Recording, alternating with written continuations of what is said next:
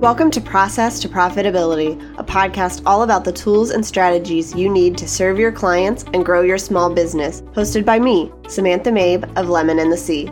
Join me as I chat with creative entrepreneurs and small business owners about how they built and grew their businesses and how you can do the same in a way that fits you. Let's get started. You're listening to episode 120 of Process to Profitability. As we wrap up season two of the podcast, I'm going to share seven more website updates you should make in order to bring in more dreamy clients.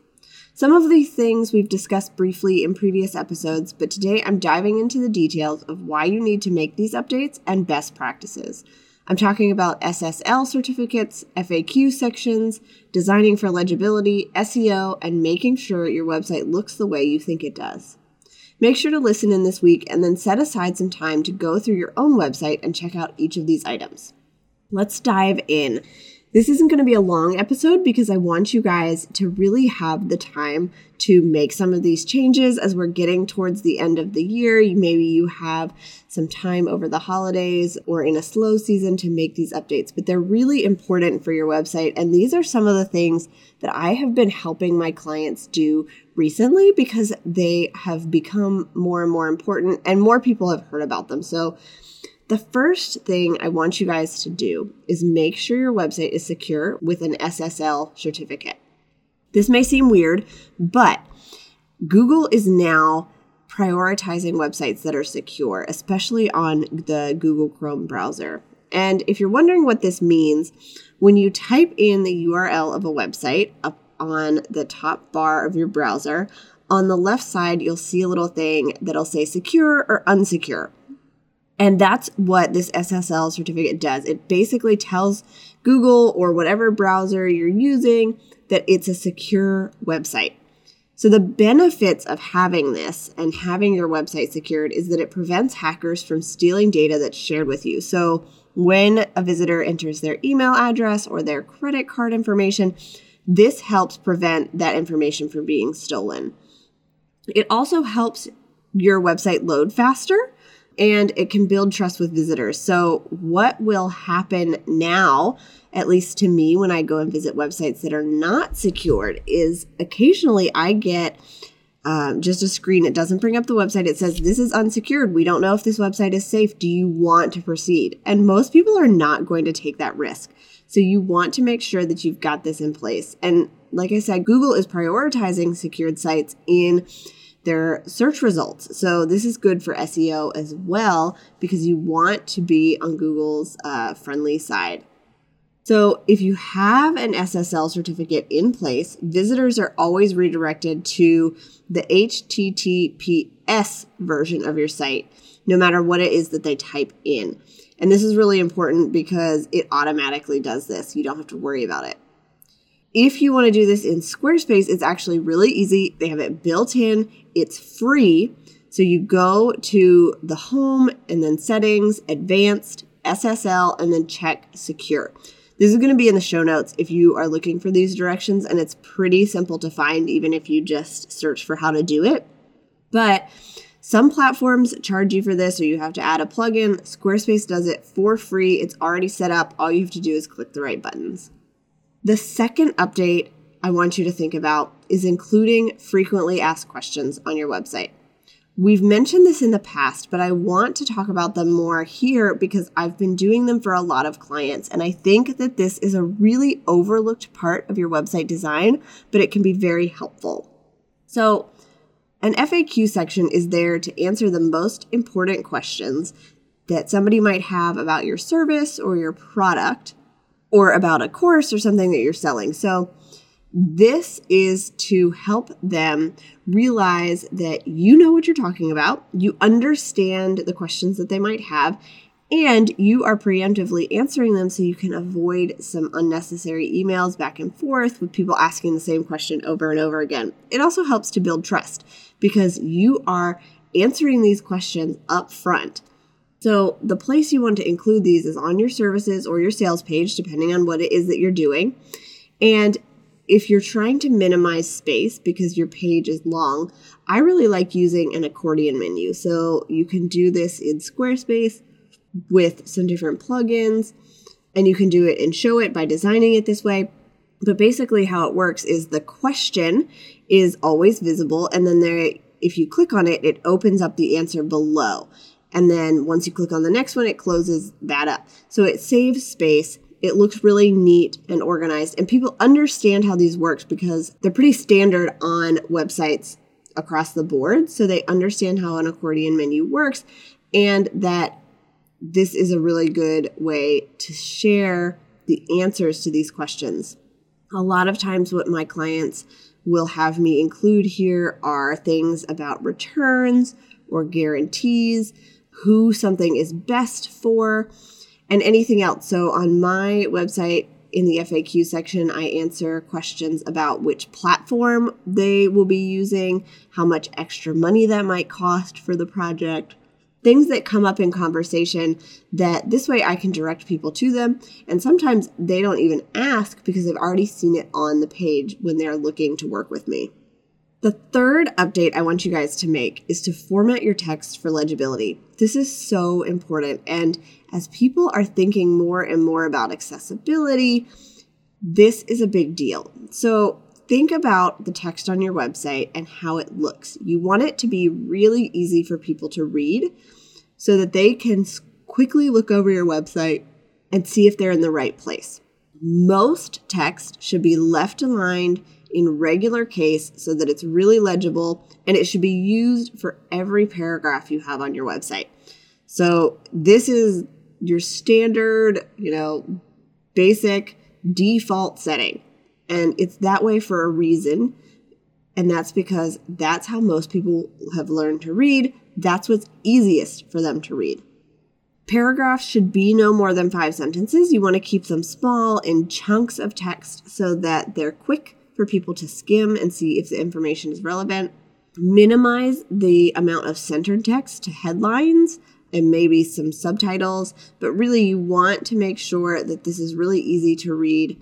You can break up your text with bullet points by adding columns and other design elements like images so that people can look at the different sections, they can get the information that they need and figure out where it is on the page that they need to be looking as quickly as possible.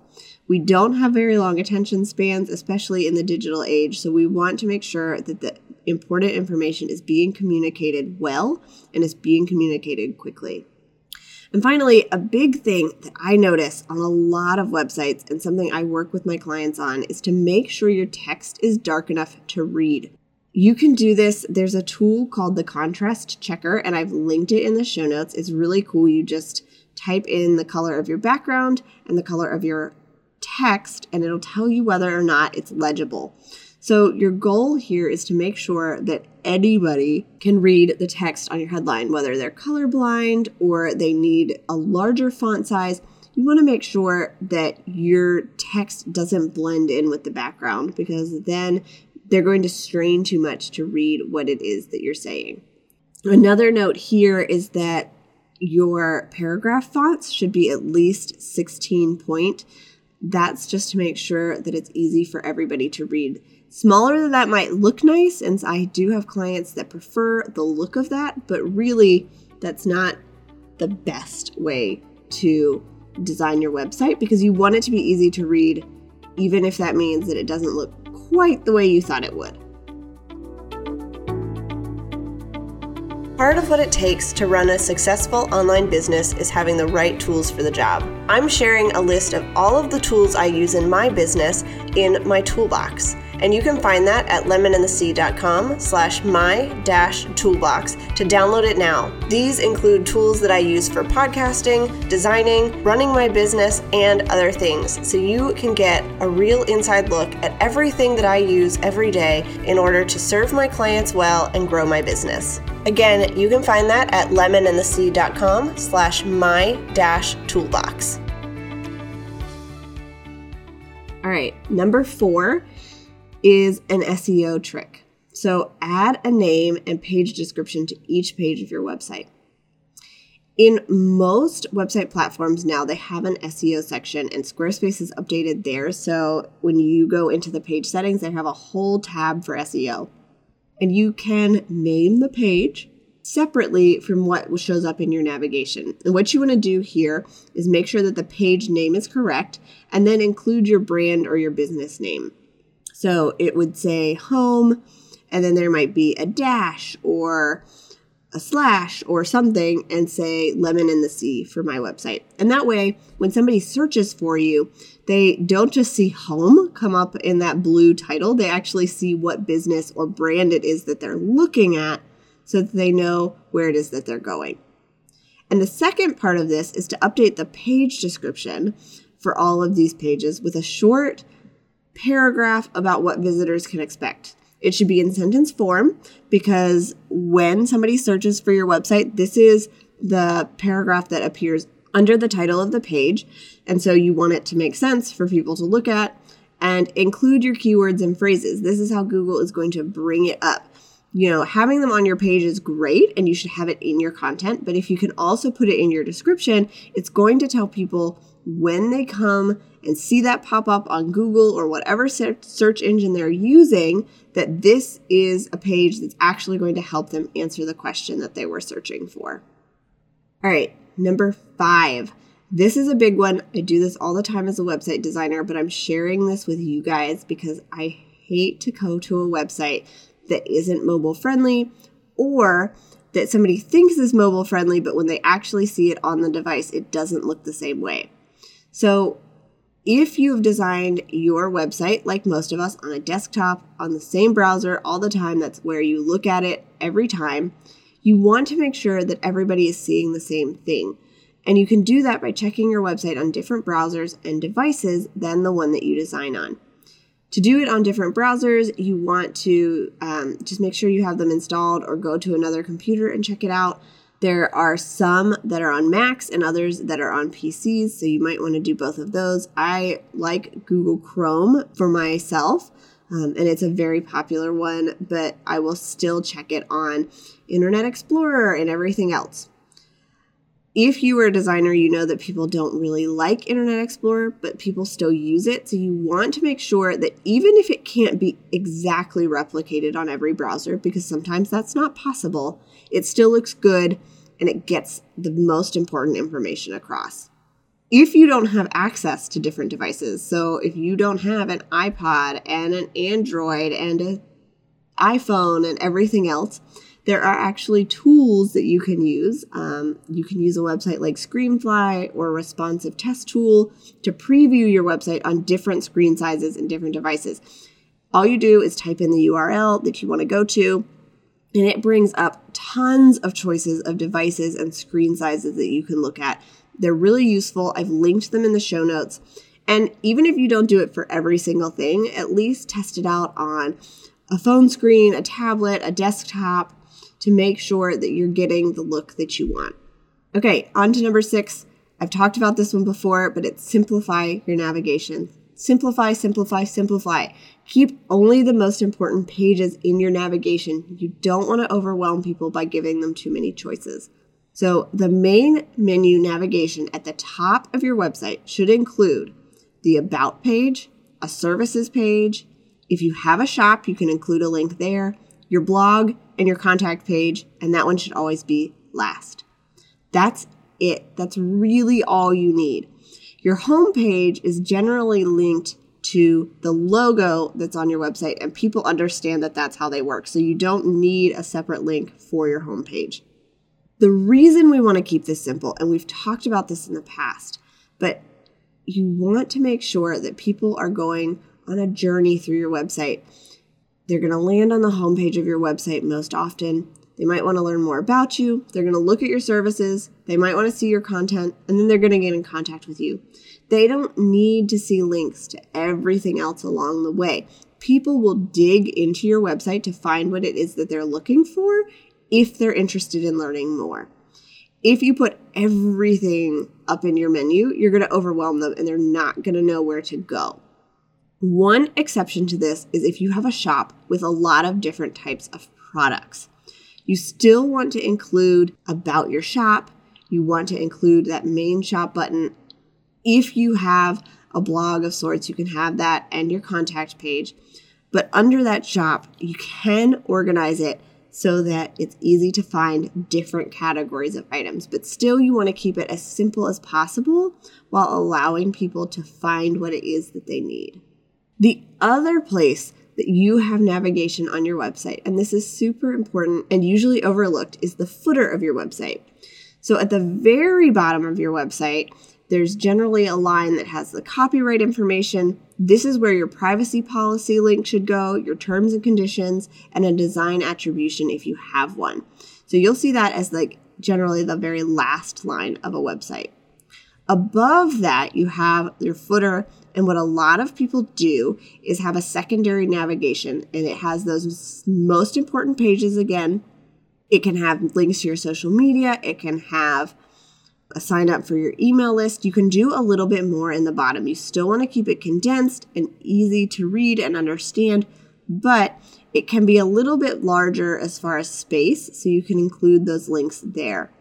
I have written a blog post about using your footer, and I will link that in the show notes so that you can check it out. And number seven, I cannot emphasize your contact page enough. It's one of the most important pages on your website, and people don't really think about it in terms of design or even content. But number seven is to update your contact form. So we've already talked about your contact page and how it should include your email address. It should include expectations as far as when you're going to get back to somebody. But let's talk about your contact form. The first thing here I want you to do is keep it short and fairly generic so you aren't limiting the types of inquiries you receive. Depending on your business, that you may find that this doesn't work and you do want to have a little bit more in-depth of a form. Sometimes, especially for wedding professionals, it's easier to include something like a budget so that you know whether or not somebody is even kind of in the realm of what it is that you do and the budgets that you work with. But you want to make sure that people who aren't necessarily interested in hiring you for that have a way to get in touch with you. You don't want to include so many questions that people get overwhelmed and don't want to fill them out because this is the first time generally that they're contacting you. You want to make it easy enough for them to fill out quickly, and then you can follow up with more questions so that you can get them to the right place. But one question you do want to include is one of the most important, and that is how did you hear about us? A lot of times we are not sure where people found us, whether it's Instagram or Facebook, or they were searching for us on Google, or it was a referral. And if we don't know where somebody found us, we can't focus our efforts on the platforms that are really bringing in our dream clients. And we don't have time to be working on every single platform all the time. So if you include this question on your contact form, you can either do it in a drop down where they choose which option, or you can leave it so they type it in but this way, you can keep track of where people are finding you from and what are the most popular places that, you know, those really dreamy clients are coming to your website because they heard of you from someone else or from Instagram or whatever it is. And the next part of your contact form is to connect it to a CRM like Dubsado to automatically respond with next steps. So my contact form on Dubsado actually works pretty cool when you fill it out, it asks you what it is that you are interested in. So if you're interested in working with me, in being a guest on the podcast, if you just wanted to say hi, there's a drop down menu with those options. And then Dubsado will actually send a follow up email based on the selection that you made. So if somebody wants to be a guest on the podcast, I generally don't have time to look over all of those emails right away if I'm not currently searching for people to bring onto the show. And so, what it will do is send an automatic email that says, Thank you so much for getting in touch with me. If you're interested in being on the show, please fill out this application and I'll be in touch in the future when I'm looking for guests. That way, I don't have to send that email to people, it does it automatically. If they want to say hi, it basically tells them I'll get back to them within 48 hours. If they're interested in working with me, it sends them a PDF with more information. So they are already working towards understanding what it is that I do and making sure that we're doing, we're a good fit. So your contact form and the way that you connect it to your CRM can be really, really helpful for you so that you don't get overwhelmed and forget to respond to people or leave them hanging. or feel like you have to be constantly connected to your inbox because you don't want to miss something. All right, so those are seven things. I'm going to go back over uh, them real quick, but you can always find this in the show notes. So, number one, make sure your website is secure with an SSL certificate. Number two, include an FAQ section. Number three, format text on your website for legibility. Four, add a name and page description to each page. Five, check your site on multiple browsers and devices. Six, simplify your navigation. And seven, update your contact form. I know that's a lot of stuff, and maybe it isn't all relevant for your website, but I want to give you three action steps to help you get started. Number one is to visit your website as a visitor and see what it looks like and if you need to make any changes. A lot of times we spend all our time on the back end of our websites and we never actually see what it looks like to somebody who's first visiting. Just do that today. See if there's any big changes or big mistakes that you see that need to be updated. Number two is Google your brand and your name to see how your website ranks and what description displays. If it all looks good, you don't need to worry about the SEO parts. But if you need to change those things, then you know that that should be on your to do list. And number three, check your contact form to see if you need to update it and to make sure that it's working correctly. All right, guys, those are seven more website updates you can make to bring in more of your dreamy clients to your business. I hope this website helps you and that you're able to take away a couple of things and make some changes in your business so that you can start seeing more income and more ways to serve the clients that you love. If you loved this episode, please leave us a rating or review on Apple Podcasts. It really helps people to find the show. It helps me to bring on more guests and to continue to bring you more episodes. Thanks for listening to Process to Profitability. Please take a minute to leave an honest review in iTunes so that I can help more small business owners and creative entrepreneurs find the show.